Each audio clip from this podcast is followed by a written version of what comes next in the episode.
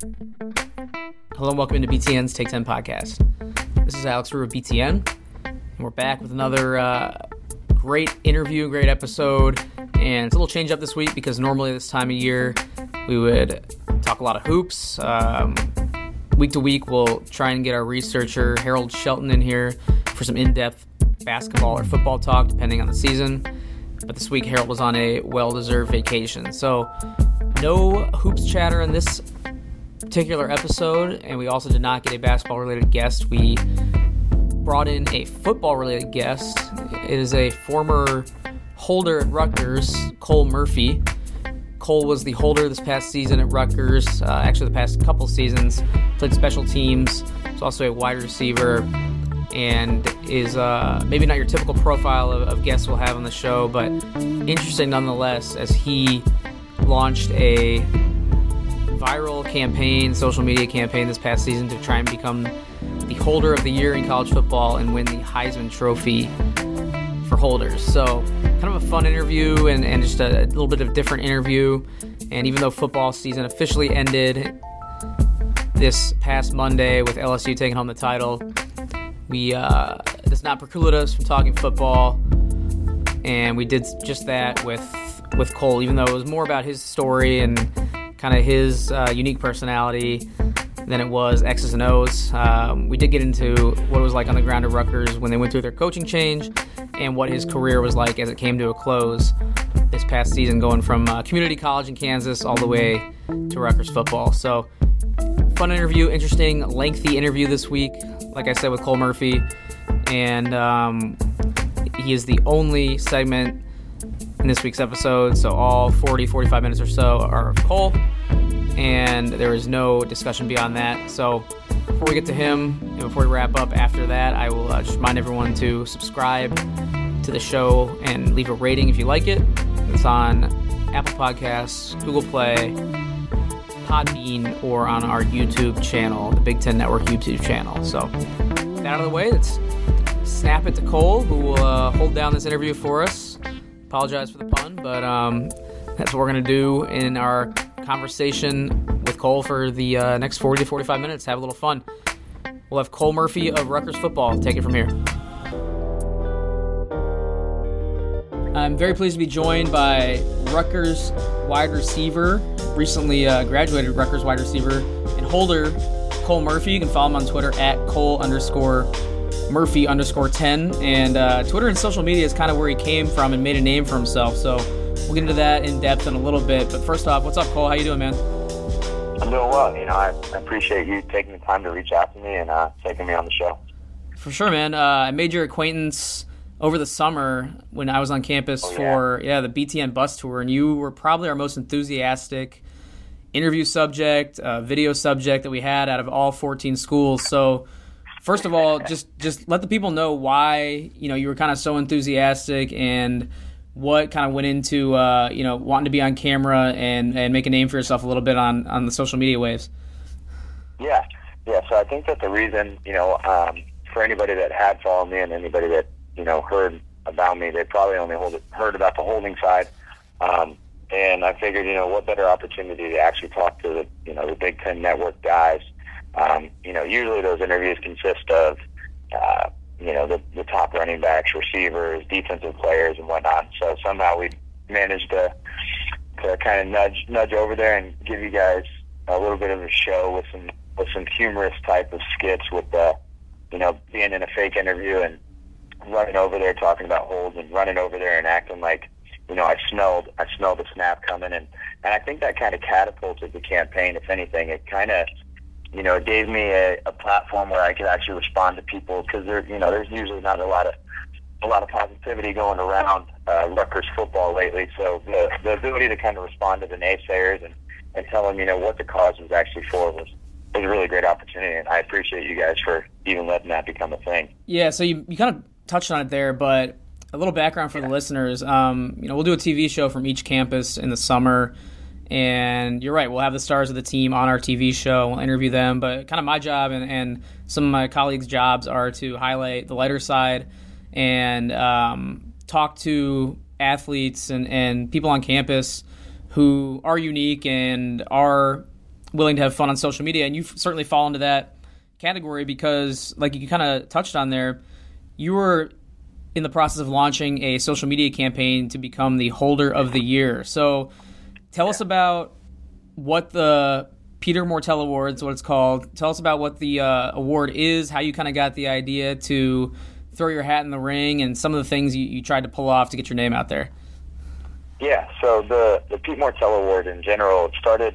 I guess it's going to be going on its sixth year this next time around. Pete Mortell was a punter and a holder for the University of Minnesota, and uh, I guess he just kind of got tired of everybody in every single position getting a getting an award and recognition besides the holder, and so he came up with it, gave it to himself the first year, and from that point it's just kind of skyrocketed, and that and uh, you know there's been there's been five winners, including him and the most recent was uh, Preston Brady out of Memphis. You know, it was a steep competition. So, uh, somehow, some way, um, even though we didn't have that many attempts at, at field goal and PATs this year with Rutgers, you know, I managed to make it into the semifinalists and was in the, the final voting round, which is actually conducted by the committee.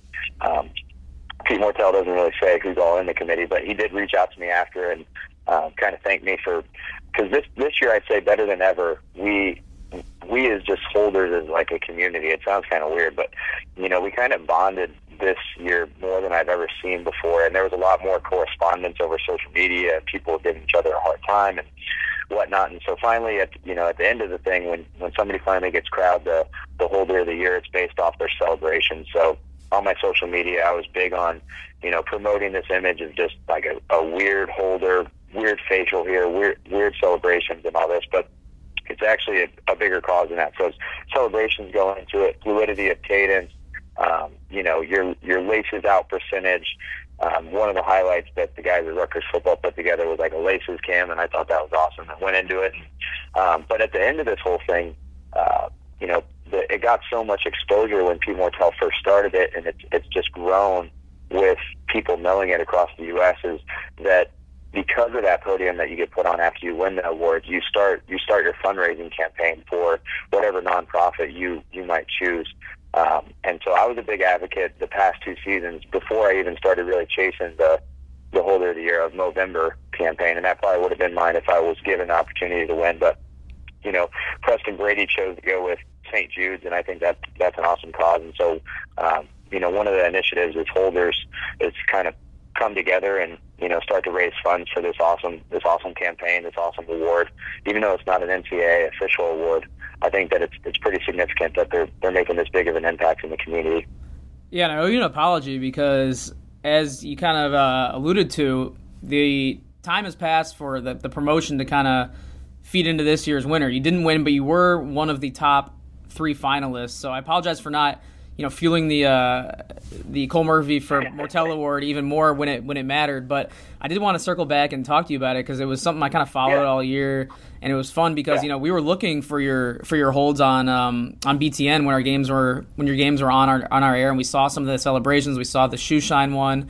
We saw you tweeting oh, yeah. with. Uh, the hashtags like the angelic holds and hashtag live laugh uh-huh. holds like who thought of that did, did you have a little committee or how did these uh, ideas come together you know, some with the celebrations, you know, I was all game. You know, I was all ears whenever it came to celebrations because if any, if anybody, you know, if people were following the campaign and they had an idea, you know, I'm not like it was. It was kind of funny. I I went on the WRSU radio show and they were like, "Oh my God!" Like when you followed us back, we thought it was such a big deal. And I'm like, I'm just another finance student like everybody else. So like, we had a, a a meme page that came out um, about Adam Korsak. I don't know if you've seen that on Instagram, but it is like hilarious.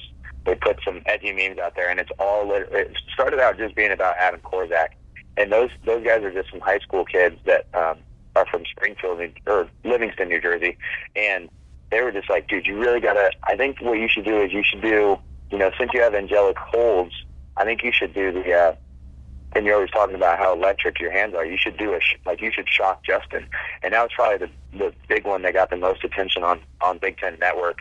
And then after that, it was just you know we had to kind of shut down the inbox because people were just giving us all these different ideas. Some of them probably couldn't even put on air, um, just outrageous. But uh, and then in terms of like the the hashtags and whatnot, like I I'm just like an outgoing kind of guy. Like anybody that knows me probably thinks that you can't sit in, like in a room with me more than 30 minutes because like randomly outbursting with just random noises. I come up with random sayings, just very like very vivid and and and uh, you know animated with what I do. And so, um, you know, when I came on when I came on with you guys in the summer and we were in fall camp and we did all that stuff, like that was like what I try to do all the time. And you know, that's just kind of the way that I live my life. I like I think that the the more funny you are and the and the more you're able to like relate to people and and break down people's walls like I did with Coach Ash because he was, you know, he was kind of a he was very very strict and liked things running, you know, very high efficiently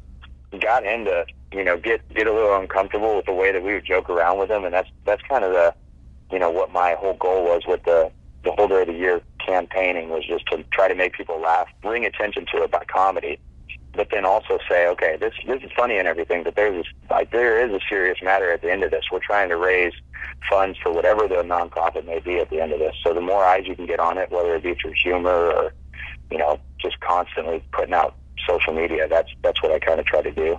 Yeah, the two celebrations that uh, stuck out. I mentioned the shoe shine one, but the the shock, like yeah. you said, where you shocked. Uh, the kicker that was that was hilarious too, and, and those were both on our air, yeah. so it, it, got a lot of run for us. Yeah, was fantastic. Yeah, absolutely. Fantastic. And um, you know, I'm gonna get into your background in just a second here, just so we can know the man behind the holds. But just out of curiosity, why why was the campaign turned up so much this past year? Uh, it seems like you were a little more low key in your previous year or two at Rutgers. Right. Why did you decide to dial it up in 2019?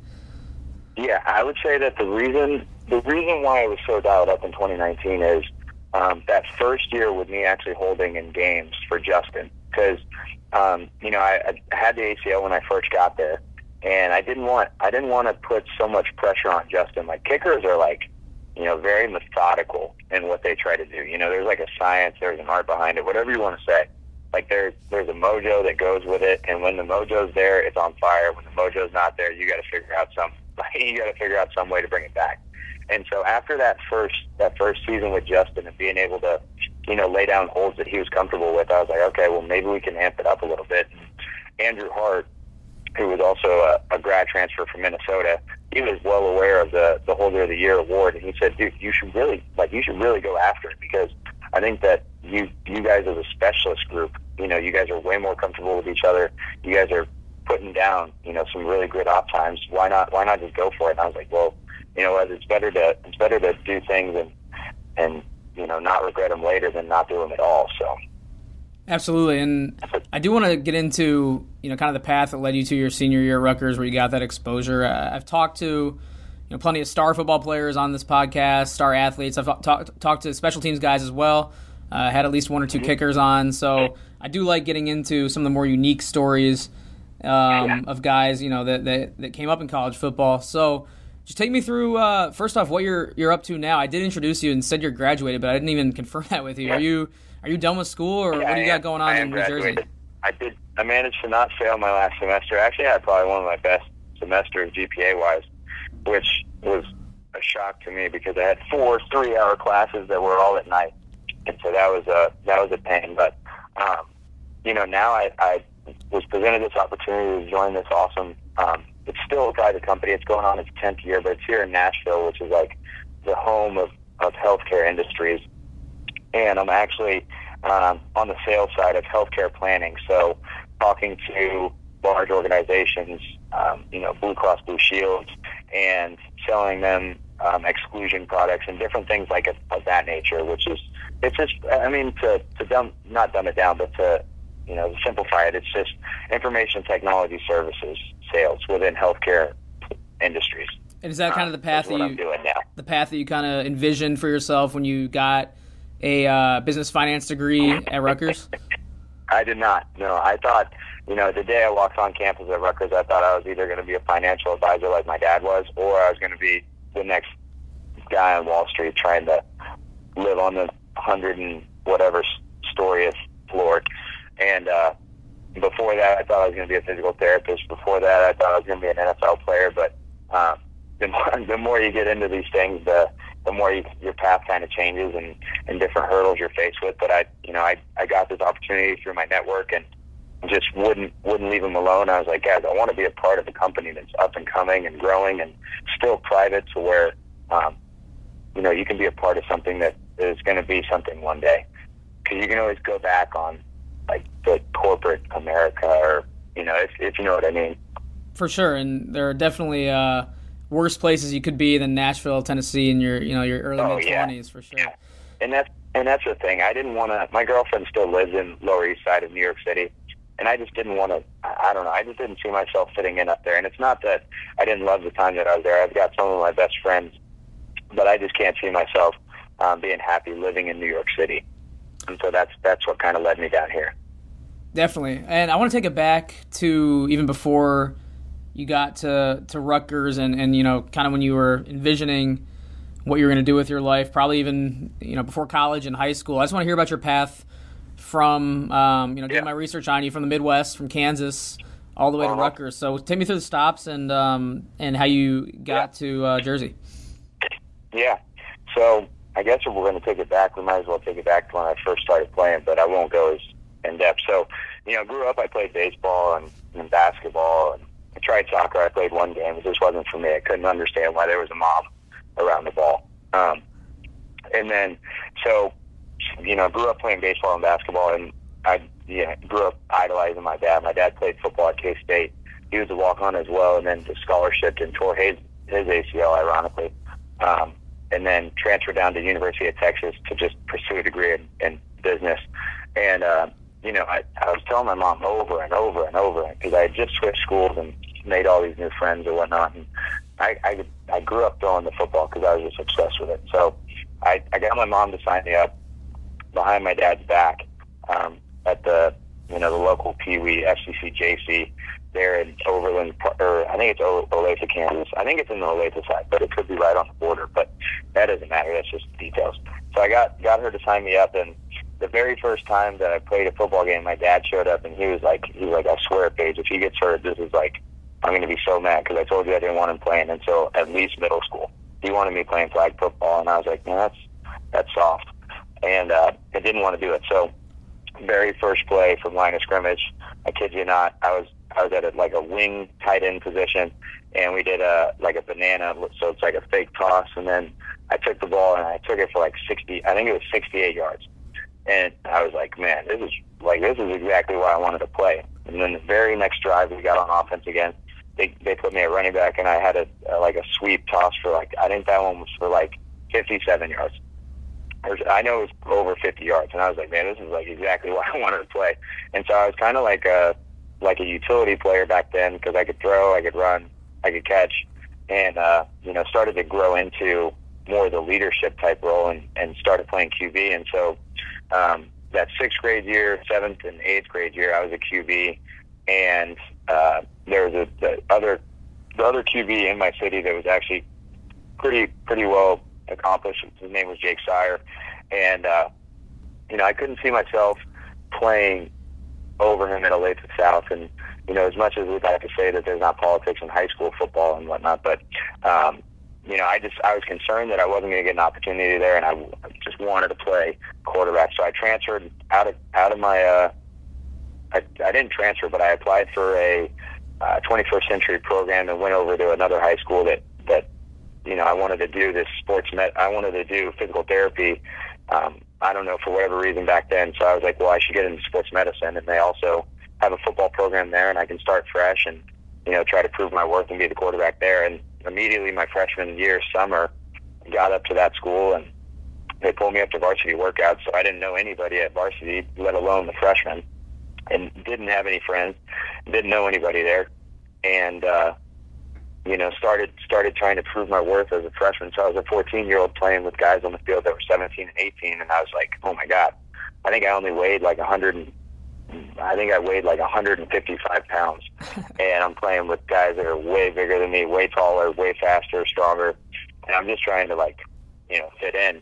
But the one thing that I could do at that point was throw, and uh, you know, caught caught the attention of, of those guys, and that's why they pulled me up. Sophomore year, I was given the reins of, of varsity. Freshman year, I got some tick, but we had a senior QB and a lot of senior heavy, heavy uh, upperclassmen. So sophomore year, I was given the reins, and uh, that class was actually really talented. A lot of guys went on to play the next level too, but was given the reins. And after the third game, we were playing Shawnee Mission West which I mean, I mean, to anybody who listens to this, it's not going to matter unless they're listening back home. But um, playing Shawnee Mission West, and you know, they knew that we had a young team, and they wanted to get under, you know, into our heads, and so I uh, I was getting pretty, I was getting lit up that game, and, and I took one, I scrambled for like a first down, and after I got tackled the first time, I, like I got hit right in my back, and uh, I just remember I rolled over and I was like, it like I felt like my shoulder just popped, and I was like, okay, well it's just like uh, maybe it's just like a stinger or whatever, because everybody always talks about it, because it didn't hurt or anything at that point, and rolled over, and I remember my receiver Jake Reed was trying to grab my hand to pick me up, and I like, you know, it's hard to explain it, but it's almost as if my arm was ex- like out or like if I was lifting my arm straight up to like do a curl and grab somebody's hand, it was just going out to the right. Mm. I was like, well, that's not right. And so I had, I found out that I dislocated my shoulder and went to the hospital. Had to get surgery. Um, tore pretty much all of my labrum. The doctor said it was a, it was like a 11 to 1 o'clock tear. So the only part that was left was right on the top. And so had surgery from that. Came back. I mean, obviously could not throw as far as I, I used to. And uh, still was a starter my junior year. Senior year was a starter. Led us to two sub-state champion, or led us to two sub-state playoff games and lost. And the first time was single overtime. Second time was triple overtime.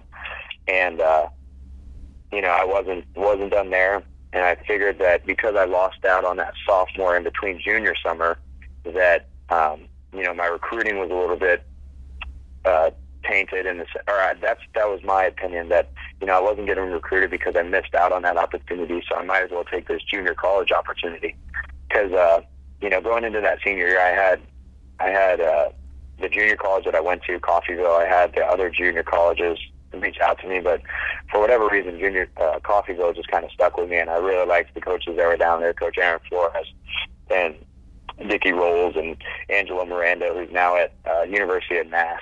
Angelo Miranda is, but those other two coaches have just been like, you know, really big rocks in my in my success and up and coming. But decided to go down there because I said, well, I can go to K State and I can walk on there and try to follow what my dad did, or I can go and play two years and then possibly even get bigger offers than, you know, playing at, at in the Big Twelve and playing in my backyard. So win JUCO, and uh, And real quick, You know, with questions about uh, JUCO, Yeah.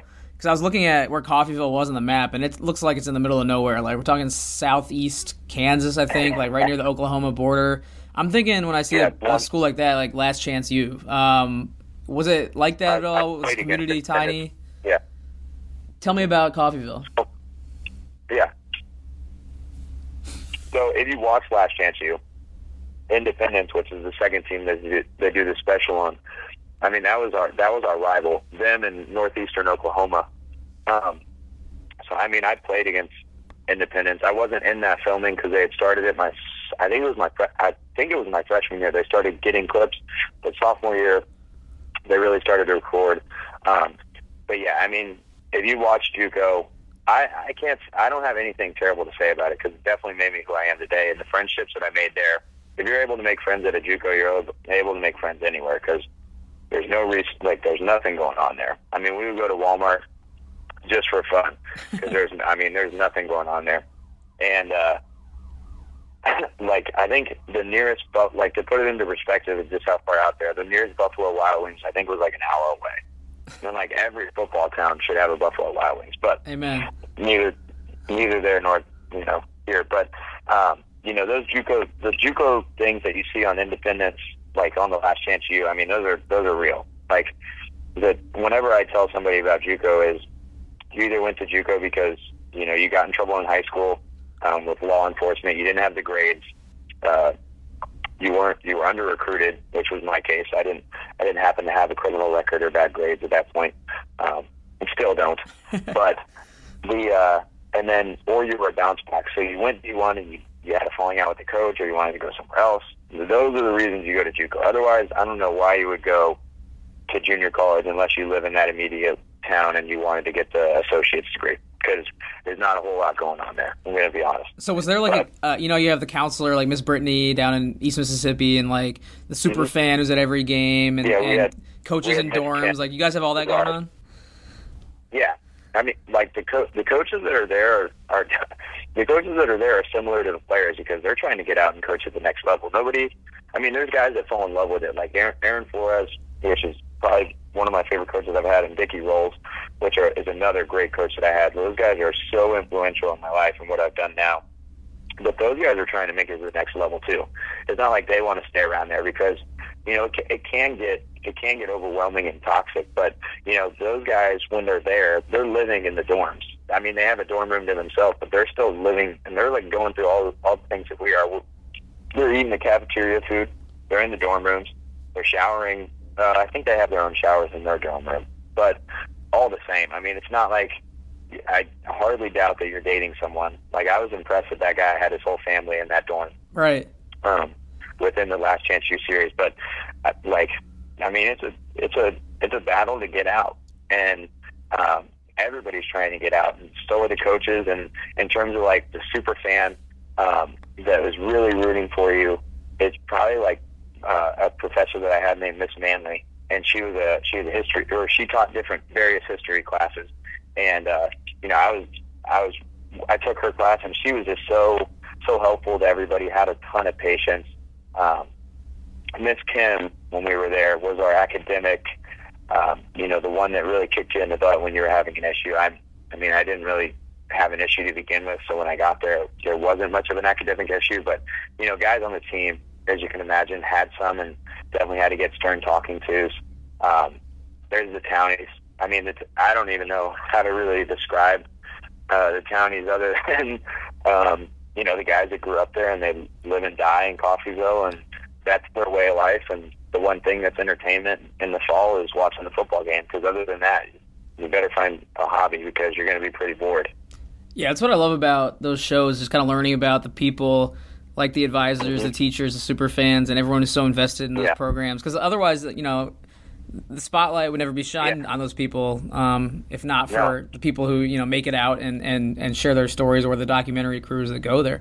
Um, yeah. So you end up at Rutgers, and obviously New Jersey, and uh, you know 45 minutes from New York City, and and totally yeah. different part of the country. It's a big change. Yeah, I was gonna say, is there a adjustment period change. for you, or how did you how did you handle that uh, that shift?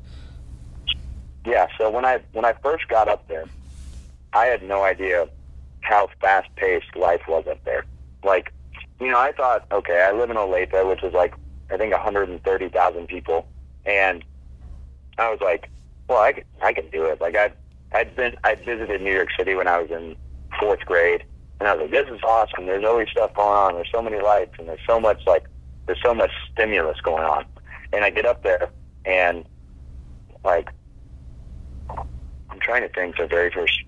So the very first thing that I remember is uh, the, the mid years or whatever you want to call them. It was all walk-ons for the most part, and then mid-year uh, scholarship guys like Bordner. I think Bordner came in with me. Brendan Bordner, um, Jamal Beatty came in with me. Michael Clark, those kind of guys joined the exact same time I did. They were they were mid-year guys, and so they put you kind of through the ringer in terms of the strength staff.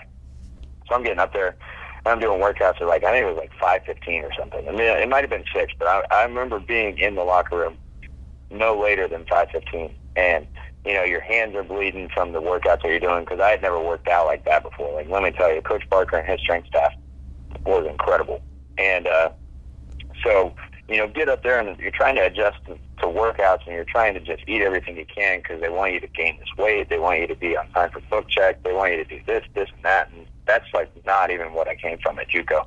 And I was I was disciplined at my high school, and I went to extra training and whatnot. But this is crazy. So you go to training, and then you go to book check, and then you have all these meetings, and then you have to go to classes, and the, the classes that they get you into at the beginning of the year, you're going until 9:30, 10 p.m. at night, and then you have to do it all over again the next day. And it's like, man, if you're not if you don't want this, you're going to quit pretty pretty pretty fast.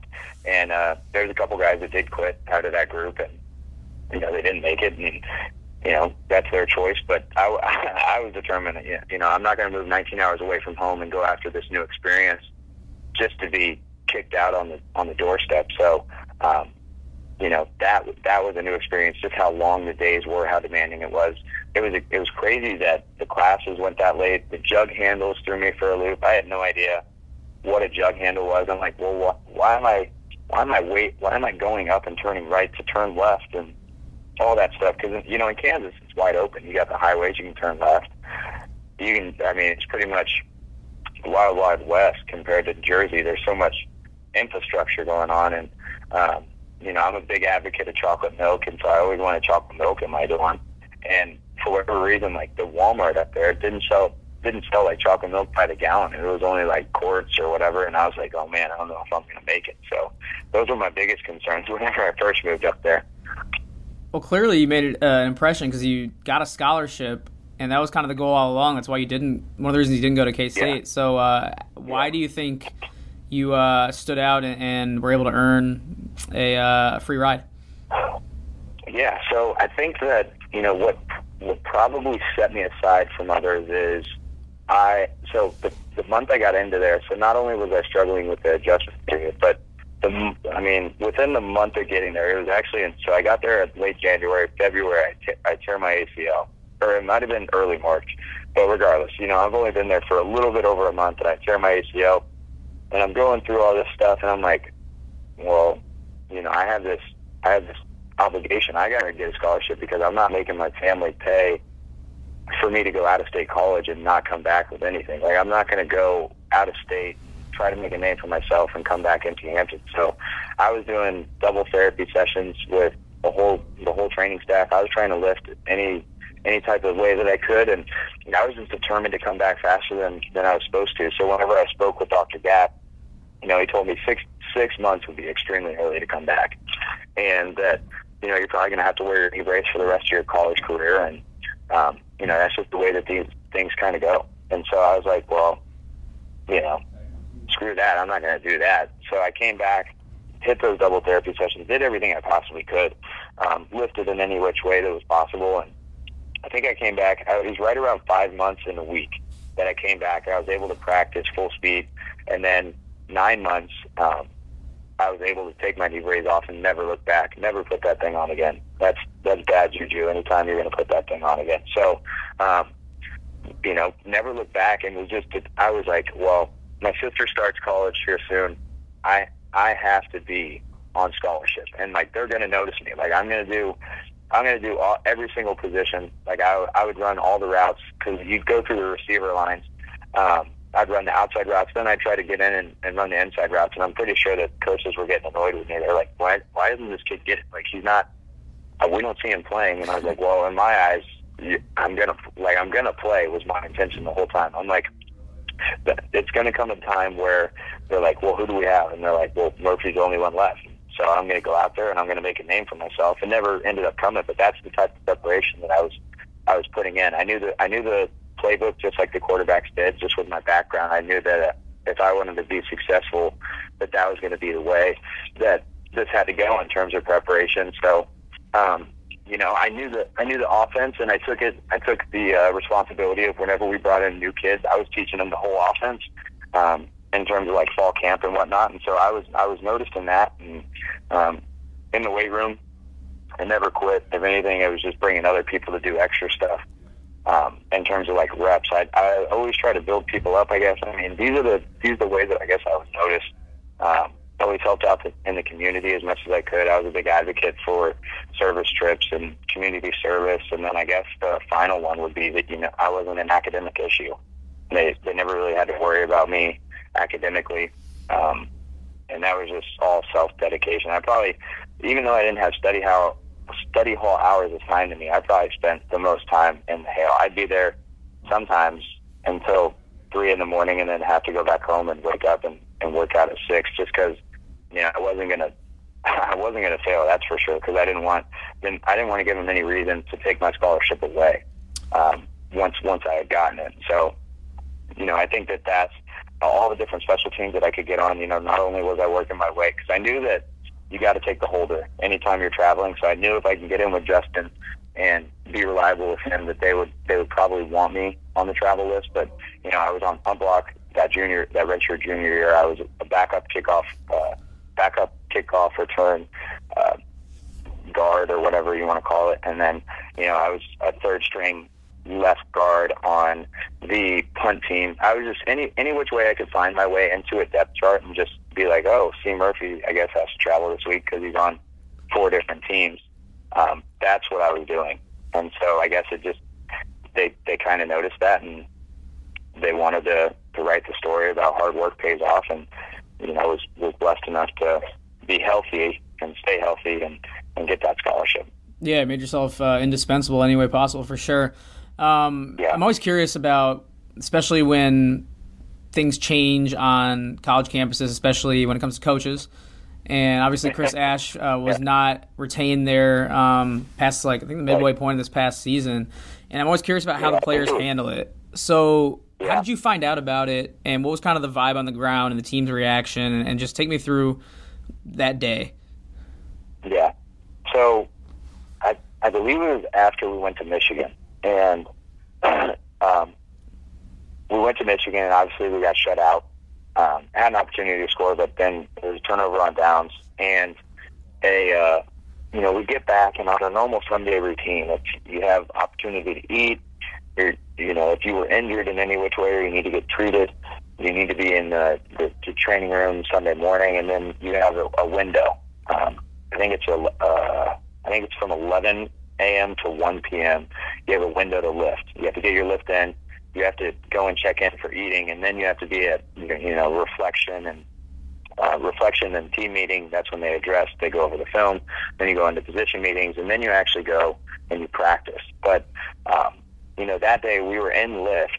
I had already finished my lift because I usually got there at 11. I hated, or I usually got there at around 12.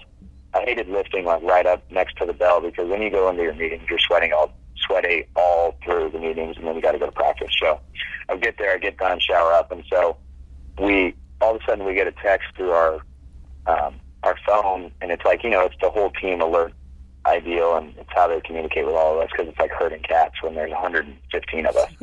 Um, so we we get a text and it says, okay, you know, report to the team room immediately, and like all the guys in the training, like all the guys in the weight room. This is like at 12:30, so I guess I guess people were still. I mean, people were obviously still lifting. People hadn't even shown up yet because some people wait to the very last minute to show up to lift, um, and that's just the way it always is. But you you start to sit down and you're like, well, you know, we've gone through plenty of these meetings where Pat Hobbs comes in and he says that you know he hasn't given up on us and you know he believes in Coach Ash and and things of that nature. But this one was weird because no, every single support staff was in the room, like all of our trainers all of our media guys, every single guy you could think of, all the GAs. And uh, so, like, you know, murmurs start to go around, and people are like, oh, today might be the day that they get rid of him. And then we're like, well, then who's to, like, who's to step in and be the head coach? And so then, you know, we're sitting there, and we must have sat there for a good 15 to 25 minutes, and nothing had happened. Everybody just started filling in. And as soon as all the seats were filled, like, um, our well, Pat Hobbs comes in, and so did Sarah, and she comes in, and those are, those are the guys that pretty much run all of athletic department, and they, you know, they start to sit down, and Coach Ash wasn't even in there, and so he's the only guy that we're missing, and I'm like, and same with McNulty, and we're like, oh, I guess it is going to happen. So, um, you know, they come in and they address us, and they tell us that you know, after further consideration, we realized that this team needs to continue to succeed, and uh, we've done some rearrangements. So, Coach Nunzio is going to be, you know, Coach Campanile is going to be the new interim head coach, and we're going to move um, guys around, and we're going to make this thing work. But under no circumstances do you want to think, do you want me to think, or do I want you guys to think that, you know, I've given up on you? Like I'm consistently looking for a new coach, and you know, the search starts today because Rutgers is going to be, um, you know, a dominant player in the Big Ten, and it's just a matter of putting the pieces together. And so we we just kind of sat there and we were like, oh man, like that's tough. So then he le- or everybody leaves. They tell us to go home, but then we get another text saying that Coach Ash wants to address us, and you know that was that was probably the hardest meeting to sit through because I had I had been given the opportunity I had because of Coach Ash to go and play there and be on scholarship and and have it renewed um, for that second season. And that I mean, I, I'm pretty sure he went to bat for me because leading into that summer before my last season, I got a, an email that said that my scholarship wouldn't be renewed. And that was the only communication I got, and just said it came from compliance and that my scholarship wouldn't be renewed. So, talked with Coach Ashton, and I guess he went to bat for me, and he got it back. And so I, you know, I as as much as sometimes the conversations were hard to get through with Coach Ash, just because he was so much about football all the time. You know, I had I had a strange connection with him, and and, and also his wife Doreen, that was you know hands on with the football team as well. It was hard to watch them go through the, the transition because they were pretty invested, but after that, we just went home and everybody just kind of sat around because you have all day, all day Sunday and all day Monday. Um, and you're like, well, geez, like what's going to happen now? Are we going to change the whole offense? What's going to happen with the tight ends? What's going to happen with the receivers? What's going to happen with the quarterbacks? And, you know, I think that after the transition actually happened and after everything went down, people had a pretty good, there was still, strangely enough, a really good morale within the team because Coach Campanile, he was like all passion all the time. It's just, it's just in his blood, and he got people to actually rally around and believe in themselves. And as you saw towards the end of the season, I mean, we were fighting in those games. Um, it was it was tough to see because there were still some guys on the team that would would kind of fold when adversity hit, and that's just uh, you know that's that's annoying to see. But I think that for the most part, people were going in the right direction, and I think with them bringing back Schiano, um, you know, that should just kind of expedite them and their and their outlook on what what's to ex- be expected of them. Yeah, you kind of answered my next question because I was going to say, uh, Coach Campanile and Nunzio, uh, he seemed like from afar that he did do a good job of keeping the team together and keeping morale high. Yeah. You guys are battling against Penn State, and um, you know, yeah. like you said, it's very exciting, uh, very exciting time now with Greg Schiano back. And how did you guys on the ground there, or, or I don't even know where you were at that point because you might have been done at Rutgers, but how did you guys follow kind of that whole saga where he was going to be the coach and then things looked like they fell apart and then uh, it all got worked out in the end? How did you follow that saga and what, what's the uh, what was the reaction from players and from students and just the general Rutgers community? Yeah. So I would say that, you know, I was still in Rutgers at that time and when things were starting to fall apart and when Pat Hobbs came to address the team and say that, you know, we understand that you guys have probably heard every every which side of the of the issue and why we haven't come to terms and whatnot. And he kind of just addressed it and he said that, look, I'm not gonna I'm not gonna hire a coach that doesn't want to win. Like there's plenty of coaches out there that want to win, but uh, you know, right now that's that's not the direction we're going. And I was like, it, it's kind of weird because me and my housemates, you know, I lived with um, at the time before before Travis Vokolek transferred. I I lived with him and he kind of got out of here because he was he was scared with the way that things were going and um, lived with him, Nick Crimmon, Jim Onulak, and those guys. Um, and we all kind of sat down in our living room after we got, we were addressed the first time after Schiano didn't get the job. Um, and we were like, I, I Crimmon, Nick Crimmon, he was saying, he's like, no, he's to come back and he's to just ask for more money. And I was like, I don't know, dude. I think that it could, I think it could be a publicity stunt where they're trying to get more of the fans to actually get involved because it's the weird thing about being located in, in the Northeast. You know, it's a great benefit in terms of like the resources, but I'll say that there's it's you know the biggest difference with these big schools like Penn State and that have such big football followings is there's so much stimulus around New Jersey that people don't have to spend their Saturday at a football game. They can go to New York City, they can go down to the shore, all those different things, and um, I was like, well, maybe this is, you know what, Griffin, maybe it is a publicity stunt, and they're going to bring him back. It's just a matter of time. And like, I mean, I don't want to sound like a mastermind, but I thought that that was kind of like a crazy, um, you know, chain of events that they actually did go back into talking, and I thought that it was just insanity that the fan base had, like, now the fan base wanted to have such a voice with who was the coach when all they wanted to do was naysay at the beginning and that they, you know, they started to come together, which is great. I think that is great. But, you know, where was that just for the players um, when they might have needed it back back in those first few years? And, uh, you know, they obviously got what they wanted to, to have accomplished and getting all those fundraising things together. I mean, that's a, that's a mere percentage of what his contract is going to be, but you know, it's it's exciting to see that they were so passionate about bringing him back and what they want. I just want to see them, like me as an alumni now. I just want to see them actually stick to their word about being passionate and being season ticket holders and and you know putting the block R's everywhere. And I think that um, Coach Schiano has done a great job with you know raising raising the expectation. But it's going to be interesting to see um, you know what what's to come of this fan base that was so passionate to revolt against Coach or Pat Hobbs and, and the athletic department. Yeah, and you know, we've seen what Rutgers football can be when the football is going well and the fan base yeah. um, is engaged. In, in, you know the 2006 season, I believe, when uh, that was before the Big Ten days, obviously, but it was, it was nuts. It was awesome, and, and before yeah. you know, I was just a kid following it. I, I was impressed by what Rutgers yeah. football was able to be.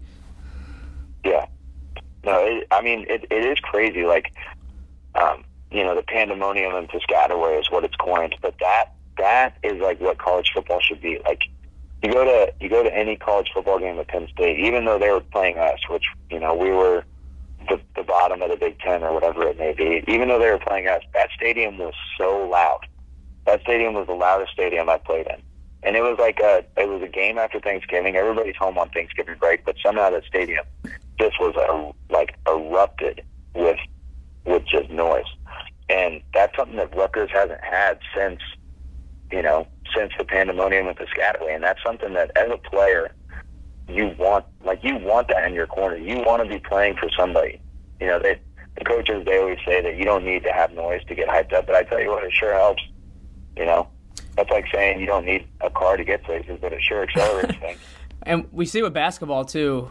Um, it's exciting yeah, right now with Rutgers and how you know they, they do make noise and how it's becoming a home, home court advantage at the RAC. It's a it's a cool thing to see. Yeah uh, Rutgers athletics, especially those revenue sports, get going. Yeah, no, I agree. I hope that um, the, the kids realize that they got they have a big task in front of them because they got to gain they got to gain a lot of momentum to actually have a recurring fan base, and that's you know it's sad, but at the same time it's it's a great challenge, and if they can do it, that's just all the more power to them.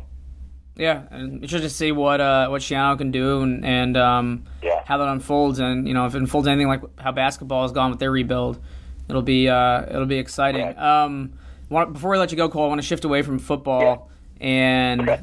ask about uh, some of your now that you're a you know regular civilian like like me and, and the rest of the world. What are some of your hobbies off the field? You know, what you got any TV shows? Any uh, anything you get into, you know, yeah. intramural sports? What, what do you like to do in your downtime? Yeah, so I haven't I haven't really found out what intramural sports I'm going to play, but um, probably best to keep me off the basketball court. I get too aggressive, so maybe I'll probably do like a, a softball. I actually my first night down here, I went out with uh, one of my girlfriends that I had met back in 2016 of all places on an Alaskan cruise. She lives down here now, and she's from Ohio. And she was always giving me a hard time whenever I played at Rutgers because she's a big Buckeyes fan. But I went out with her, and uh, we we went out and met all of her friends because I I don't really know anybody down here. But he was like, "Dude, you should come play softball. You know, you're a Division One football player. Come play softball." And I was like, "Well." All right, I haven't played baseball in a while, but that'd be some, something fun to do. But you know, um, the just the things that you can do here in Tennessee. I'm kind of waiting on my girlfriend to get down here, and so we can do some more outdoor exploring. I don't really feel like getting lost like 127 hours by myself. But um, once she gets down here, we'll probably do some more of the, the outdoor exploring things. But for the most part, um, within the week that I've been here, I finished Yellowstone, both seasons, waiting on season three to come out. Um, I'm starting to get more into reading. I gotta, I gotta still grow my knowledge um, if I'm going to be successful in the sales field. I, uh, my my aunt and uncle, they have a puppy here not a puppy really, but she's the size of a puppy named Bella, and she's just like a, a fuzz ball of energy. So it's fun to fun to play with her because she doesn't really get much attention when people are, aren't in the house. Um, what else do I do? I'm gonna I'm probably gonna be a frequent visitor of Broadway, um, which is the the main street here with with all the bars, and um, you know, start to network and make new friends and just kind of start a life down here. But um, intramural softball, something I want to get into, and the outdoor stuff. And right now, I'm actually, you know, in the I think I'm in season two of Jack Ryan, and I got to say that's a pretty good series. Um, that I've that I've started. But other than that, I got to learn how to cook. That's gonna be another hobby of mine. I still don't know how to cook, and and you know I'm I'm barely getting by in the kitchen, but. Uh, you know all the things you listed. All I gotta say is is welcome to being uh, you know a non-student yeah. athlete, just a regular guy. It's, it's yeah. A- I actually, funny enough, when I was you know when I was deciding to come down here, I I said, man, I do not want to get away from athletics. Like I just I want to have. I mean, I have connections within coaching and whatnot, but I want to be still connected with people that are similar in my age because I still I you know I'm friends with the underclassmen and those guys are good people too.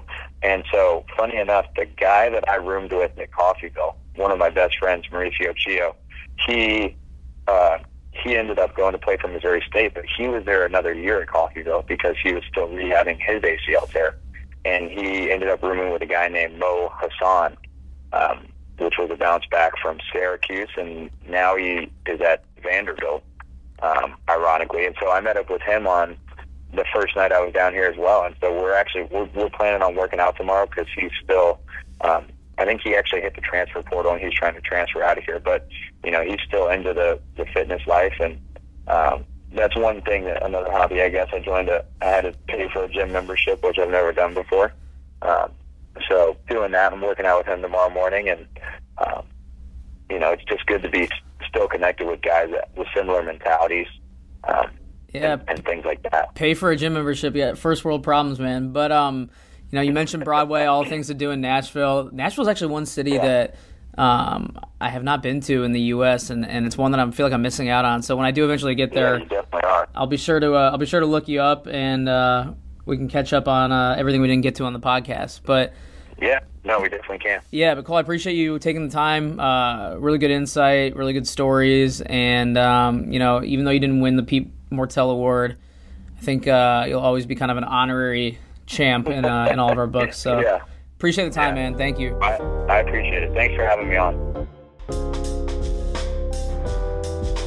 All right, thanks once again to Cole for giving us so much time and for uh, letting us inside the Rutgers football program and also inside his day to day life as he went from high school to Juco to Rutgers and now to everyday citizen like most of us listening. So appreciate it, Cole. Best of luck to him.